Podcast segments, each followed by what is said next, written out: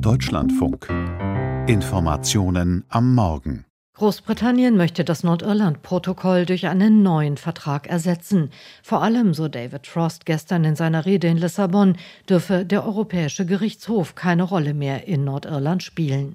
Eine Gruppe dort, gemeint sind die pro-britischen Unionisten, stünde nicht hinter der Vereinbarung.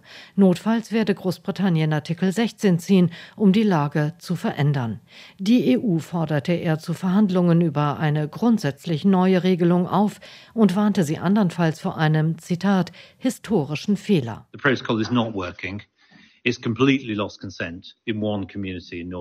Das Protokoll funktioniert nicht. Es hat bei einer Gruppe jegliches Einverständnis verloren. Es tut nicht, wozu es gedacht war, das Karfreitagsabkommen zu schützen. In Wahrheit tut es das Gegenteil.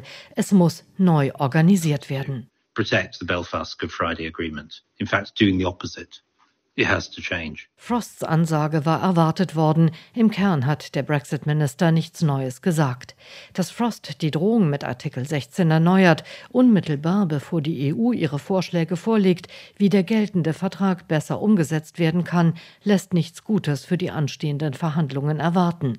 Genauso wenig wie der Ton, den Frost anschlug, die vielen Spitzen gegen die Europäische Union in seiner Rede. There's a widespread feeling in the UK that the EU did try to use Northern Ireland in Großbritannien ist das Gefühl weit verbreitet, dass die EU Nordirland benutzt hat, um politische Kräfte bei uns zu ermuntern, das Brexit-Referendum rückgängig zu machen.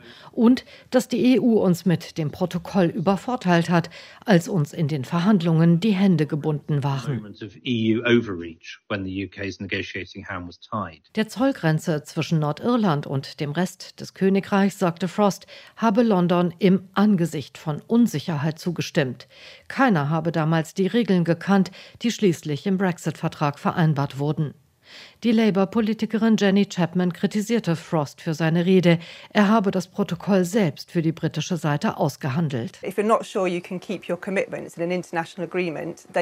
really Wenn man nicht sicher ist, ob man seine Verpflichtungen in einem internationalen Vertrag einhalten kann, dann sollte man nicht behaupten, es zu können und sich anschließend ärgern, wenn andere sagen, man soll sich an das halten, was man unterzeichnet hat.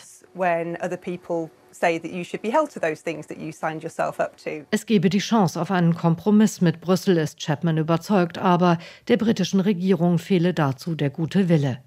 Wirtschaftsexperten warnen bereits, der Streit über das Nordirland-Protokoll könnte am Ende das gesamte Freihandelsabkommen zwischen Großbritannien und der EU gefährden.